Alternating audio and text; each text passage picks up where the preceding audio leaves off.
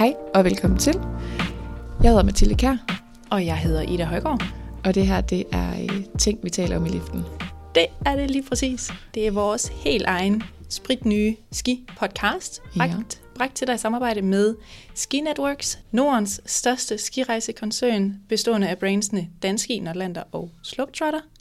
Ja, Vi er i praktik hos Ski Networks lige nu, øhm, og det er vi, fordi vi til dagligt læser på Danmarks Medie- og Journalisthøjskole på kommunikationsuddannelsen. ja. Øhm, så vi er et halvt år i praktik øh, og ude at prøve kommunikationsbranchen af, og vi er øh, landet hos Skinetworks, hvilket Ja. ja. vi jo er super heldige med. ja. Ja. vi er ret heldige. Få lov at sidde os og snakke og skrive om ski hver Ja, dag. lige præcis. Ja. Ja. Øh, og det gør vi jo, fordi at vi elsker at stå på ski. Mm. Vi er altså inde i det skiløber begge to, på trods af, at vi på ingen måde er eksperter. Jeg, øh, jeg har en enkelt skisæson i bagagen som skiguide i Frankrig, i Tignes. Øh, men udover det, så har jeg faktisk ikke den store skierfaring. Men øh, der er blevet tændt en, øh, en gnist for skiløb, som i hvert fald ikke er blevet slukket endnu. Ja, det ja. Må jeg ikke bebrejde dig. Mm-hmm. Og, og jeg har ikke været øh, skiguide eller skiinstruktør, men har stået på ski hele mit liv, og mm. Mhm. elsker at stå på ski, og synes bestemt ikke, at øh, en uge om året er nok, selvom Nej. at, øh, det er nok, hvad det bliver til, hvis jeg Ja. er heldig. Ja. Øhm, der er jo ikke sådan super meget skiløb i Danmark. Lige præcis. Og så på SU, det er Ja. heller ikke sådan. Så det er derfor, vi har lavet den her ski-podcast, Mm. for at tale mere om ski, og for at fylde lidt mere ski ind i vores... Øh, For at bringe mere skiløb ind i vores daglige liv. ja, Eller hvad man skal sige, ind i vores hverdag. og for Øh, også at forberede os lidt på øh, uge 7, eller uge 8, eller hvornår man nu tager på ski. Uge 4. Uge 4, for dit vedkommende. Uge 7 på midt i år. Ja, jeg skal med DMX på ski i år. Deres årlige skitur, som faktisk går til Tinje. Ej, Og jeg kan næsten ikke sidde stille. hjemmebane. Jamen, jeg er fuldstændig på hjemmebane. Altså, jeg kender jo alle de gode afterski-steder, og jeg kender alle de gode pister, og jeg ved altså præcis, hvad vi skal. Jeg har nærmest hele ugen planlagt ind i mit hoved. De får en guided tur. fuldstændig. Det kan de ikke komme udenom. Nej, Nej, det er et must. Ja, særligt når jeg er gammel, gammel skiguide derfra. ja. Ej, det bliver fedt. Mm. Og jeg skal til, jeg skal til Sølten i uge 7. Sådan. Så der kommer helt sikkert til at være andre på pisten, men sådan er det, når man er afsted med sin familie, og der er nogen, der går i skole og alt muligt. Ja, Og det bliver også fedt.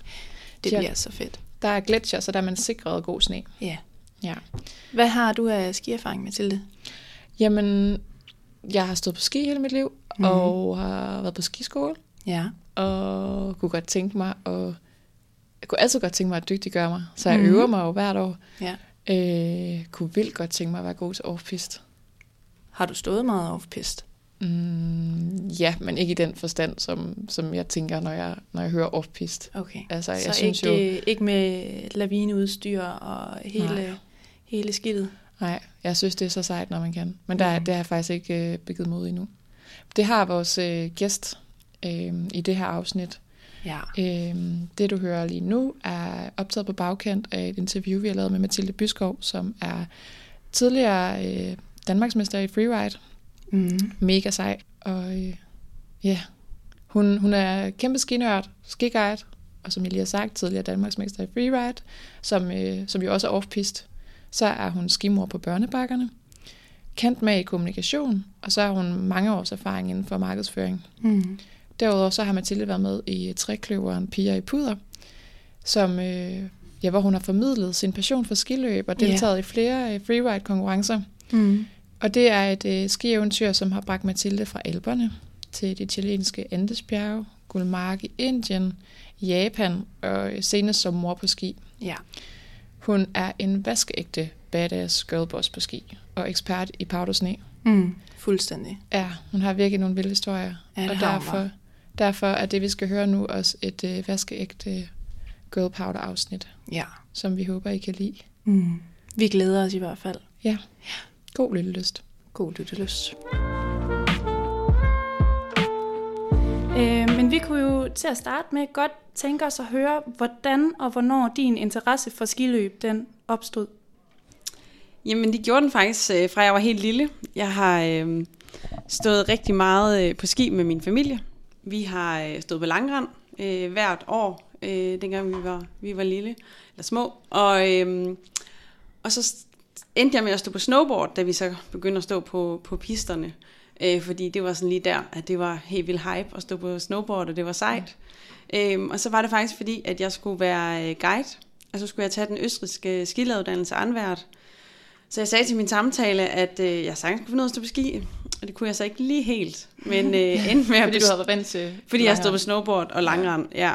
Øh, men var lige nede en uge inden, og sådan lige stå lidt på ski, mm. og øve mig lidt. Øh, og bestod også anvært, men min afspiller sagde til mig, at øh, jeg var rigtig god til at lave skolesving, men jeg var ikke særlig god til at stå på ski. og så kom han så senere på sæsonen og sagde, sådan, fordi vi var i det samme område, Saalbach, og sagde, at nu havde jeg lært at stå på ski. Nå. Så øh, det var meget Det var dejligt. hurtigt, du lærte det også. så. Ja, Mm. så, øh, så det var egentlig sådan der, det hele det startede. Øh, Hvor meget erfaring har du så fået bygget op efterhånden? Meget. altså, øhm, dengang, at øh, jeg har læst kommunikation på universitetet, så i de år, jeg læste, der øh, fik jeg nok sned mig en, en måned ind hver vinter, hvor jeg stod på ski. Okay. Øhm, Hvordan? Jamen, øhm, ja, det ved jeg egentlig heller ikke helt. Til at starte med fik vi sådan i starten af sæsonen, og midt på sæsonen, og i slutningen, og så Melena og jeg, som er den anden, som er med der, øh, Melene Kær Jensen og Mette Lindgaard, som er med i Pi- Piger i Puder. Mm-hmm. Øh, og Melena og jeg, vi har læst det samme. Så øh, efter jeg blev Danmarksmester i freeride, der kom vi med på sådan noget, øh, sådan noget øh, team, jeg kan ikke huske, et eller andet sådan team elite sport, øh, oppe i Aalborg, hvor vi læste. Og så gjorde det så, at vi kunne få lov til at rykke vores eksamener og få lov til at være på ski hele vinteren. Åh, det er da også luksus lige at kunne tage den tid ud. Ja, ja det udnyttede vi også til fulde. Mm. Vi skrev for eksempel vores bachelorprojekt, mens vi var på sæson i Japan. Ja, Sådan. Så, øh, men øh, fordi der snede hver dag, så fik vi ikke rigtig skrevet så meget bachelorprojekt. så vi var i en sommerhus, øh, da vi kom hjem og bare gik i gang med at skrive det der. Så havde vi, så havde vi pres på at skulle skrive opgaven. Så blev der lige født sådan en bachelor af på en uge, eller hvad? Øh, på tre uger. På tre uger. Ja. Okay. Der har jeg også fået rigeligt med puder, så. Jamen det var Det været- Så var vi mættet. Ja. Ja. okay. Hvornår startede interessen for øh, freeride? Jamen det startede egentlig efter, efter vi var skiguider, så begyndte vi at, at stå rigtig meget på ski sammen og tage på ture sammen. Og så begyndte vi at synes, det var sjovt at køre off-pist. Så mødte vi på en skiferie, mødte vi Nikolaj Wang, som kunne en masse sjove øh, udtryk, obstacles, snow pillows, og det synes vi var lidt sådan fascinerende. Og så troede vi egentlig, at vi skulle køre freestyle skiløb, men så fandt vi ud af, at det havde vi faktisk ikke lyst til. At det var ikke sådan, vi var ikke så modige i, øh, på, i parken. Mm. Okay. Så med freestyle skiløb, der mener du, at I kører i park og laver tricks? Ja, Ja. ja. lige præcis. Ja. Ja, og, øhm, og det var vi ikke lige så modige på. Og så begyndte vi at synes, at det faktisk var lidt sjovt at køre uden for pisterne. Øhm, og så øh, ville vi egentlig gerne lære det mere, så vi bookede en camp i Chile.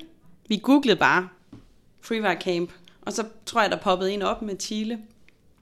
Og så tænkte vi, ja, hvorfor ikke tage ski i Chile?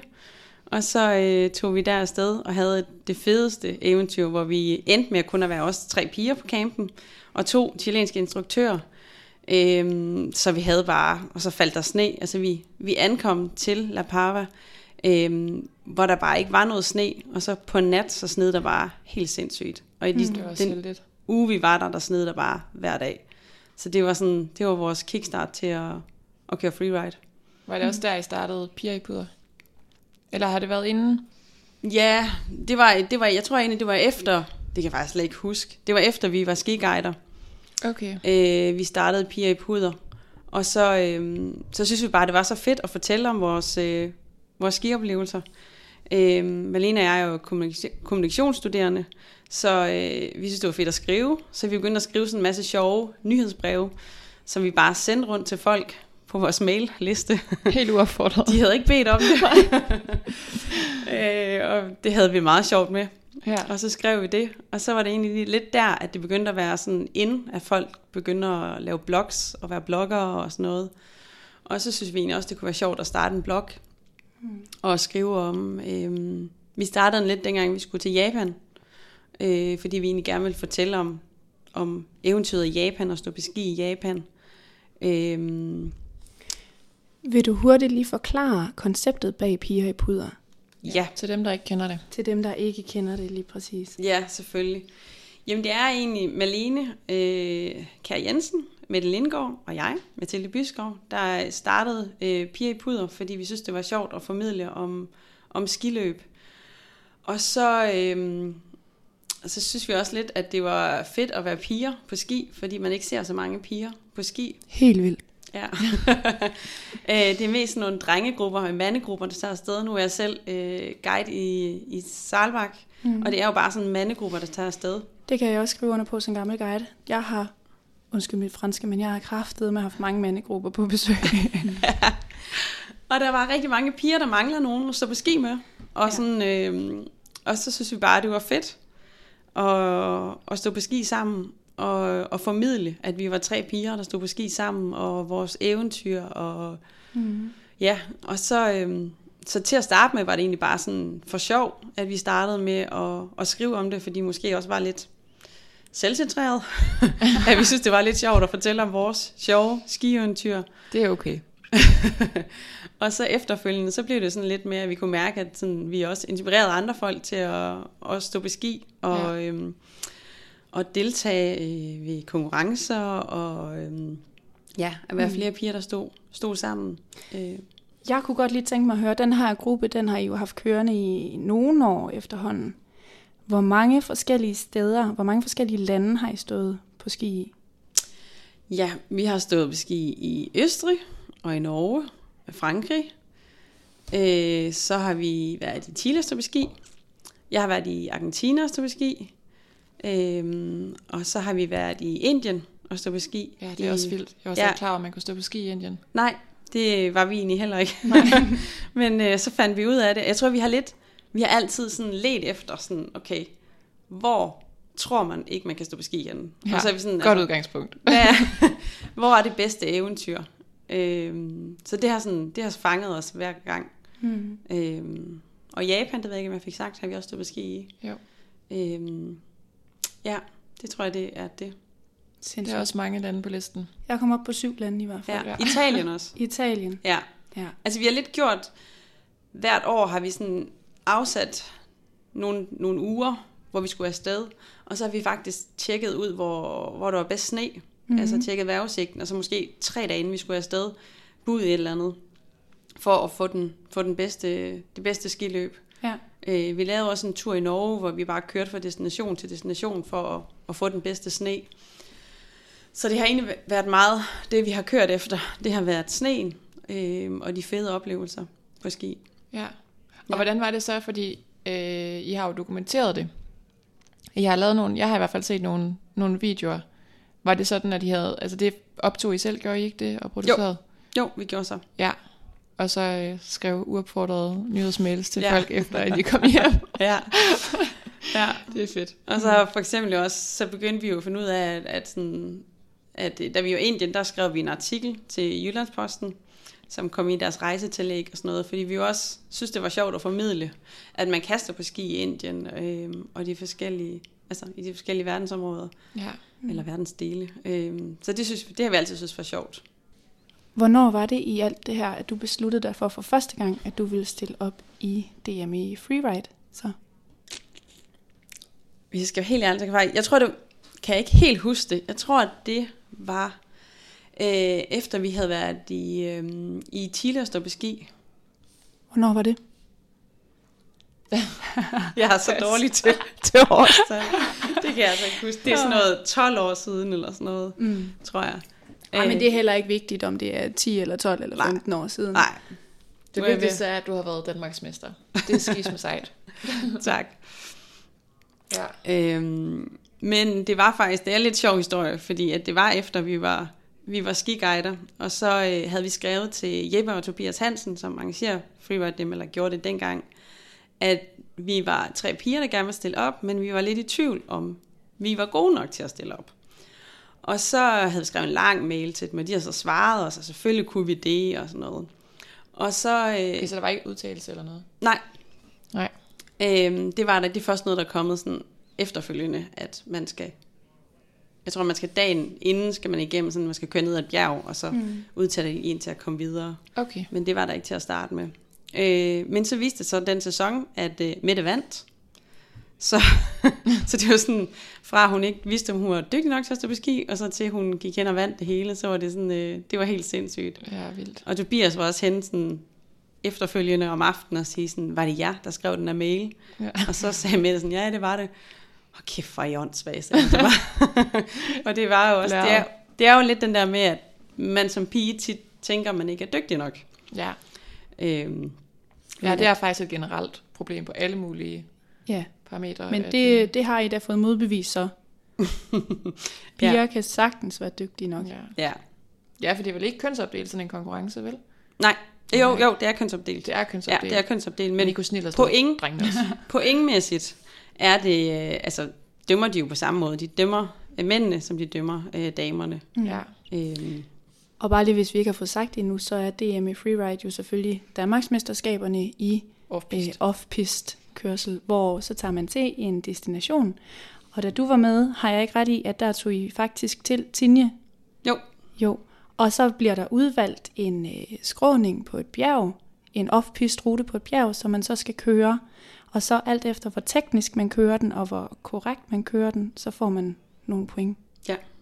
Ja, præcis. Der er sådan noget fem parametre for, hvad der er. Så det, det har også noget at gøre med for eksempel, at du behøver ikke at være skolet øh, skilærer og køre korrekt ned af bjerget. Hvis man ser Freeride World Tour, så er der jo mange dygtige øh, skiløber der, og der er også mange, der er uddannet, eller der har kørt porte tidligere og sådan noget, så de har jo nogle virkelig god teknik bag dem. Men det handler ikke om at køre korrekt ned over bjerget. Det handler om at køre... Altså, man skal selvfølgelig have teknikken til at kunne køre ned over bjerget, men man skal jo bare give den fuld gas. Ja. Mm. Så det, det er okay, at man flyver lidt med armen og kommer ud af position, bare man sådan er stærk nok til at, at ryge tilbage Mm. øh, og køre ned over bjerget.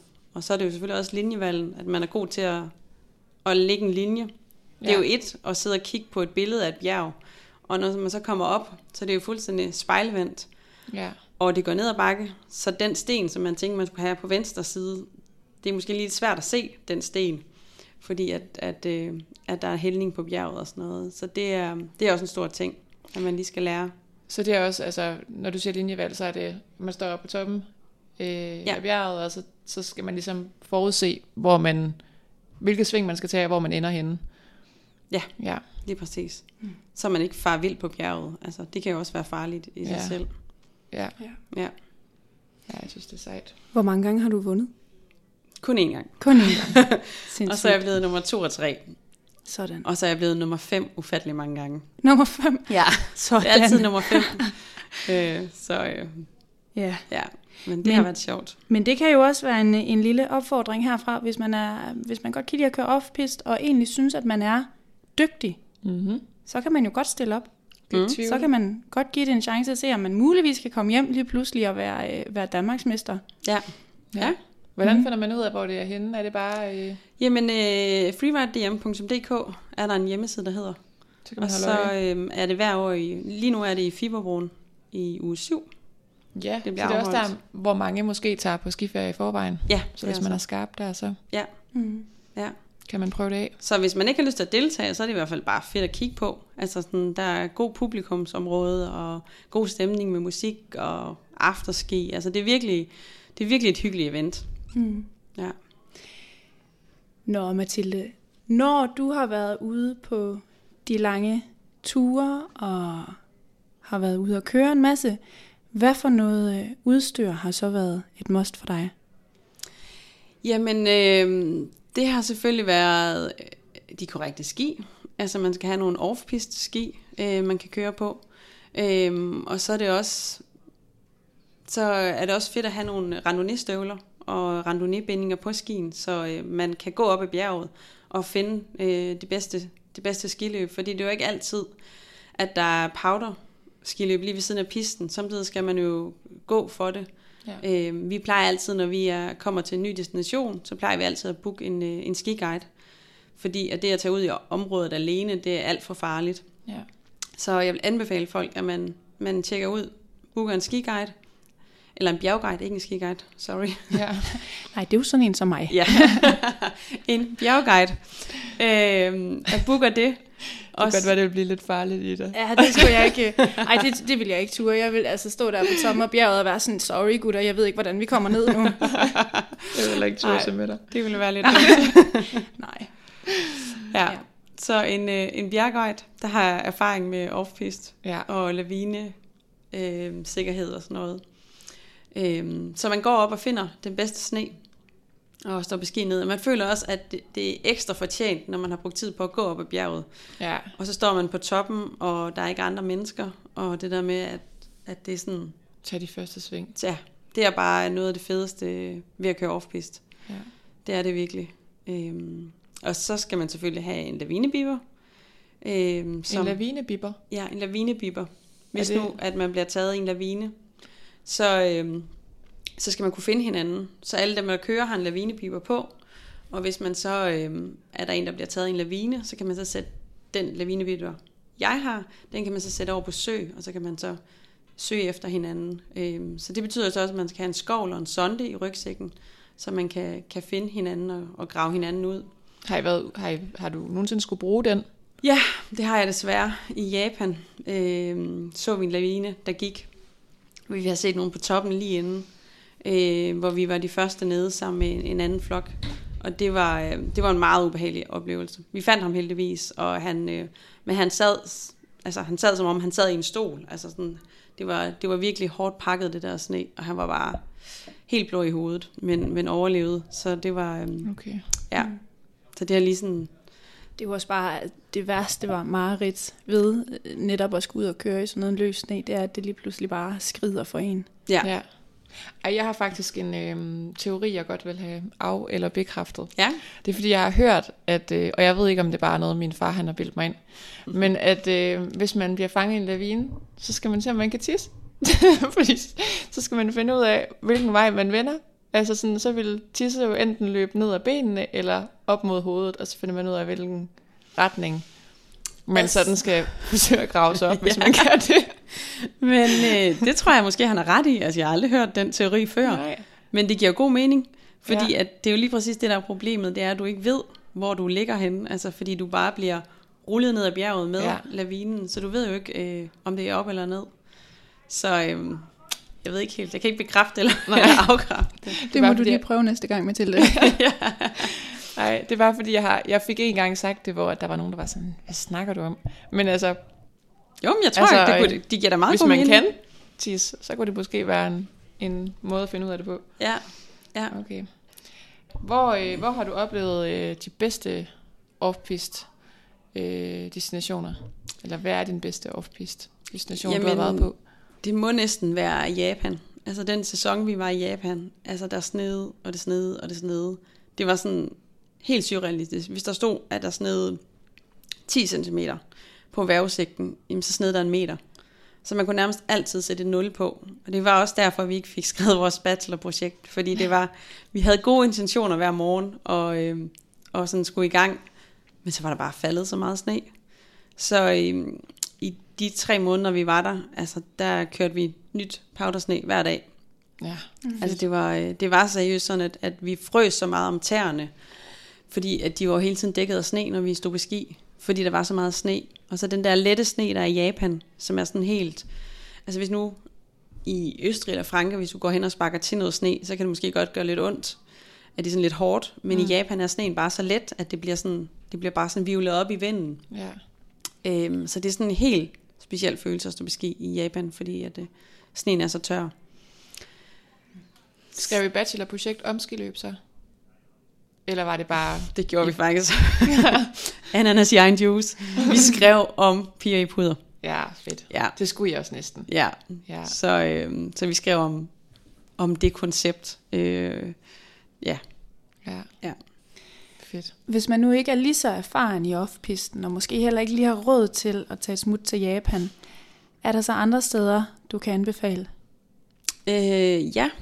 Øh, Fiberbrunn for eksempel, hvor de afholder freeride DM. Og det er i Østrig. Det er i Østrig. Ja, det er rigtig kendt som rigtig god off- off-pist. Øh, og det hænger jo faktisk sammen med, med Saalbach, så man både kan få øh, rigtig god afterski i Saalbach, øh, og få noget piste. Altså, der er jo vildt store pisteområder. Og så, øh, så er, har de lavet en ny lift, eller hvad hedder sådan noget. Jeg ved ikke, om det er en lift, men man kan i hvert fald stå på ski fra Saalbach til Fiberbrunn. Okay. Det var lige et lille tip til skiferien. Ja. Hvis du har lyst til at tage til, til Østrig, så kan du tage til Saalbach, og så kan du tage videre til Fiberbrunn, hvor der er skide god powder. Ja. Off-pist. ja, Yes. Men generelt, mange, der er jo mange gode steder i Østrig, er der ikke det? jo, det er der. Hvis man bare lige sørger for at have, Ja, have forhørt sig, eller i hvert fald ja, ja, som minimum, som minimum forhøre sig, Ja. inden man øh, bevæger sig ud på... Øh, Altså der er også, øh, det er jo de fleste steder, der kan man jo bare øh, google en bjergguide i, den, i det skiområde, man skal til. Hvis man skal til Bad Gastein, så kan man bare øh, skrive bjergguide og Bad Gastein, og så kommer der jo en masse op. Øhm, og så kan man booke en bjergguide på den måde og, og få noget. Så viser de jo de bedste steder.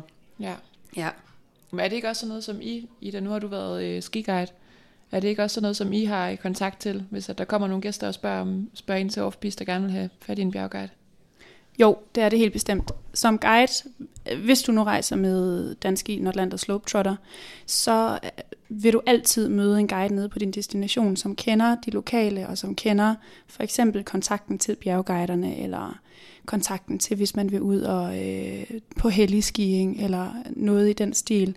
Så kan man altid tage fat i, øh, i sin, sin lokale danske rejseguide, øh, og sige, hey, vi kunne godt tænke os at komme ud på den her tur, kan du connect os med en, der er kvalificeret til at tage os med. Og så, øh, så kan man sagtens få det fikset. Ja. Intet problem. Ja, og på det samme måde kan man jo også lege off ski øh, på destinationen. Man behøver jo ikke at, at skal ud og købe det med det samme. Nej. Øh, Er det noget med, at de er lidt bredere? Ja. Ja. det er så. Øh, så det er nemmere at, øh, ja, det er nemmere at stå på med off ski, end hvis du bare står på ski, almindelig carving-ski ude i off-pisten. Så de er bare for tunge, og de ryger ned under sneen med det samme. Det kan jeg også godt skrive under på. Ja, Fy for satan, jeg har haft nogle hårde ture. Fordi Ja. jeg bare har kørt på sådan nogle helt smalle pisteski. Det er altså ikke øh, altid lige sjovt. Nej, jeg har prøvet det selv, hvor, øh, hvor jeg var på en, en familietur, hvor jeg bare havde almindelig ski, så tænkte jeg, så skal jeg da lige ud i off det kan jeg jo godt. Men det er bare, det er bare meget hårdere. Altså sådan, man vælter nemmere, og, fordi Ja, man de jo bare er designet til at være tunge på en, en, en piste, øh, hvor en off er mere bred, øh, og den har re- rette, altså den er designet til, til det, så derfor er den selvfølgelig bedre. Og så, øh, jeg har kørt selv med en øh, lavinerygsæk. Den er lidt dyr, så mm. man skal virkelig være committed, hvis man skal have sådan en. Men hvis nu så kommer i en lavine, så kan man hive et håndtag, og så er der sådan et, to vinger, der ryger op. Øhm, og det er bare en rigtig god sikkerhed for mig, øhm, for at jeg tør at køre ud i offpisten. Og det gør, at der så er mere plads omkring dig, så man kan komme op, eller er det sådan, Ja, at så der også kommer- hæver dig lidt? Jamen det gør jo egentlig, fordi der er luft i, i de der to puder, at du kommer til at ligge øverst op i, Ja. øh, i sneen. Øhm, ja, og man Okay. nemmere kan se, hvor folk ligger også. Ja. Så øhm, ja. Hvad er din, øh, din, din vildeste eller din mest skræmmende skioplevelse? Den vildeste skioplevelse, det var, øh, jamen det var i Gulmark Gulmarg i Indien. Altså det var bare, det var sindssygt. Alt i Gulmarg i Indien var sindssygt, fordi at det er jo bare, øh, det er enten så er det inder, som ikke kan finde ud af at stå på ski, der er der, som er på sådan en lille grøn børnebakke, eller så er det folk, der er rigtig dygtige skiløbere, som tager der til for at køre off-pist, fordi det bare er sådan off-pist mega. Altså der er en lift, der kører hele vejen til toppen, og så er der ellers bare off-pist på venstre og højre side af bjerget. Øh, og der skal man have en, en guide, en bjergguide med. Ja. Øhm, og så passer det lige med, at den har en rette hældning til laviner. Det er også lidt skræmmende. Åh oh, nej. Øhm, så der gik en del laviner, dengang vi var dernede, men vi var bare i trygge hænder. Øh, vi var med en, øh, hvad hedder det, australsk bjergguide Bill, øh, som har været med dernede og uddannet, hvad hedder det, øhm, inderne til at, øh, at lave lavinesikkerhed og springe, springe laviner og sådan nogle ting. Så han var bare virkelig dygtig. Så vi var virkelig trygge ved ham. Øhm, og det var bare, det var bare fedt, fordi at der var så meget fedt skiløb. Altså, det var bare den vildeste powdersne, øh, der var dernede. Der falder også rigtig meget sne i løbet af, af vinteren i, i Indien, eller Gumark. Det skulle man næsten ikke tro, hvis ikke man ved det. Nej, men det er fordi, det ligger øh, mellem Indien og Pakistan, der i, i, i bjergene. Øh, så sådan, ja, der falder bare rigtig meget sne. Det er virkelig underligt, at der gør det, men, øh, men det gør det. Mm. Øhm, og så øh, når man kommer op på, på toppen af skiområdet, hvis man kører lidt ud til venstre, så øh, patruljerer de, det indiske militær der. Så de første par dage, der, øh, der stod de med store maskinpistoler, og der var hunde, der sådan gød af os, når vi sådan kom tæt på den. Så det var sådan meget skræmmende i sig selv, ja. så vi endte med at køre den modsatte vej. Og så i løbet af den uge, vi var dernede, så fik de lavet sådan en underskrift en samling om, at vi godt må have lov til at køre den vej. Så efter nogle dage, så, øhm, så fik vi så lov til at køre forbi det der militær, og så fra at de var meget aggressive til at starte med, så lige så de sygt venlige og gav os juice og tog billeder af os, og vi har en meget sjov video, man ja. kan, kan se på nettet, hvor vi filmer, at vi står og drikker juice sammen med det der øh, militær, og de er bare sygt venlige. Ja. Øhm, og alle sammen sådan vil adde os på, på, øh, på Facebook. Ja. Øh, fordi at, ja, det ved de jeg synes ikke. Bare, I var de synes bare, det var sjovt, ja. tror jeg. Så det var sådan en, øh, det var en meget fed oplevelse. Mm. Ja, og så kørte vi bare det, det fedeste skiløb ned. Altså sådan øh, hele vejen ned til sådan en lille øh, landsby, øh, hvor vi endte nede, hvor vi spiste, øh, fik kaffe og kage ved en indisk familie, som de arrangerede. Øh, og så stod vi på ski ned igennem sådan en lille landsby, sådan nogle små ruter, hvor børn de hoppede op på, på vores ski bagpå, og stod på ski med os og sådan noget. Så det var, altså, det var en helt vild oplevelse. Fedt. Ja, det lyder fuldstændig vildt. Ja. Er, der, er der forskel sådan på skiløbet i Indien for eksempel, og så hvis du tager til Alperne, udover at det måske... Mm. Nej, altså det vil, måske Indien kan man sammenligne med Frankrig, fordi det er sådan nogle lange nedfarter, der er. Øh, hvor det er det ikke på samme måde i Østrig. Øh, så det er lange nedfarter, og så er det jo bare off-pist. Altså sådan, så der er ikke på den måde der er ikke, der er pister, som nej, er præpareret? Der er præpareret øh, en lille piste, som er sådan en grøn piste eller sådan noget, som inderne står på. Og så er det ellers bare, ja, off-pist. Og så nede i bunden af, af bjerget, der var vi boede, der, øh, der var der nogle pakistanere, som trak folk rundt på kælke, som det var sådan en, øh, en turistattraktion. Så kom de fra ned fra Indien, ned fra deres store byer, og øh, sådan lidt, de der lidt tykkere inder, som blev trukket rundt på sådan en kælk af en, en pakistaner. Altså det er så sådan, det så helt forkert ud. Ja. Men, øh, men det var deres måde at opleve sne på. Altså det var ikke sikkert, at de stod på ski. De, var bare, de skulle bare op og opleve, at det, det snede. Ja. Ja. Sådan. Hvad, hvad bliver dit næste skieventyr så? Jeg kunne rigtig godt tænke mig at komme op nordpå i Norge. Jeg har sådan en drøm om, at jeg godt kunne tænke mig. Jeg surfer også. Så jeg kunne rigtig godt tænke mig at bo på en båd og sejle rundt, og så gå nogle topture, og så også surfe. Så man både kunne stå på ski og surfe på samme tid.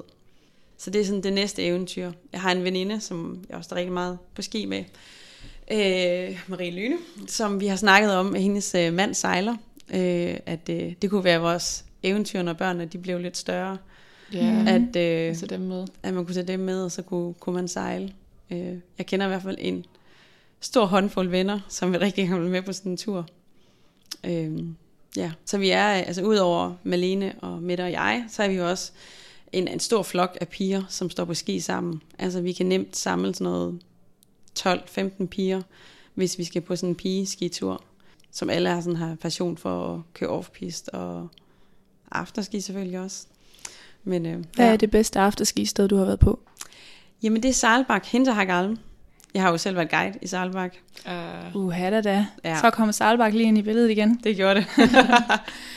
øhm, så det må være, være det. Men øh, det lukkede desværre ned sidste år. Øhm, Hinterhagalm. Det klarede ikke øh, corona. Nej, desværre. Men altså, man kan jo håbe på, at de, de åbner det op på et tidspunkt. Ellers har jeg også hørt, at St. Anton har noget helt fantastisk ja, det kan jeg skrive under på. Ja. St. Anton er fed.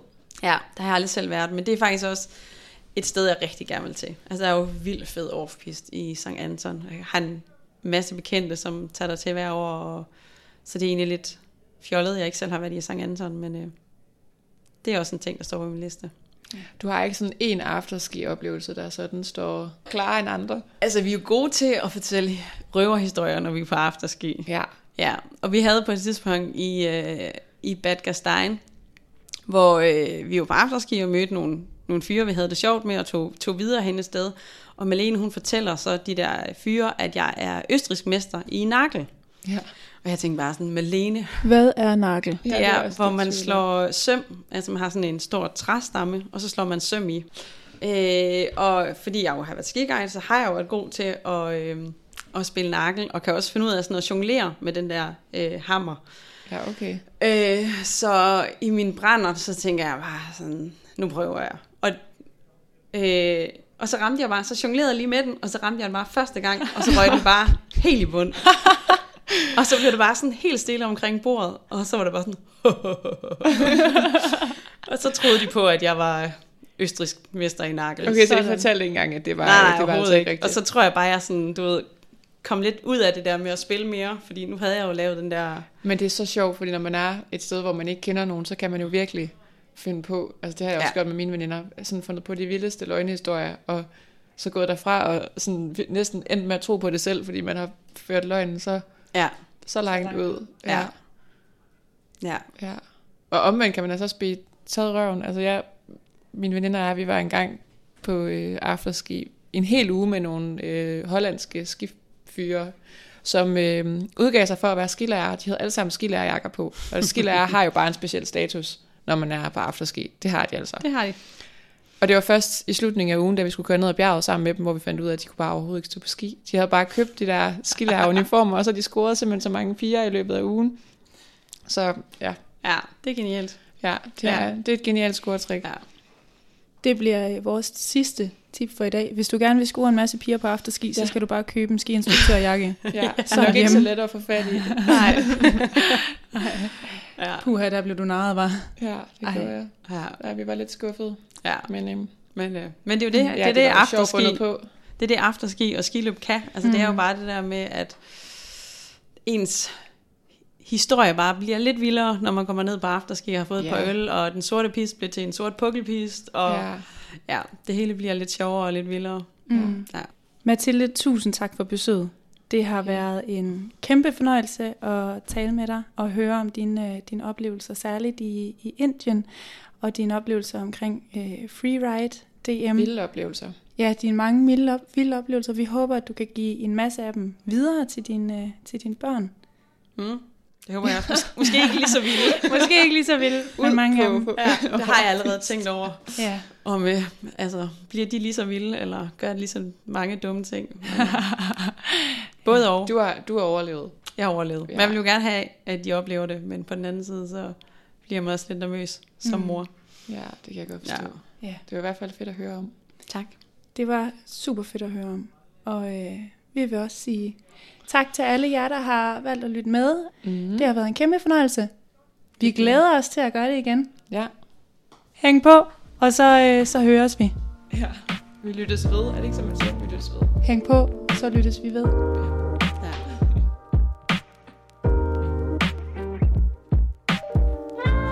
Radio Genlyd sender i samarbejde med Kai. Lyt til vores programmer på Twitch og Spotify.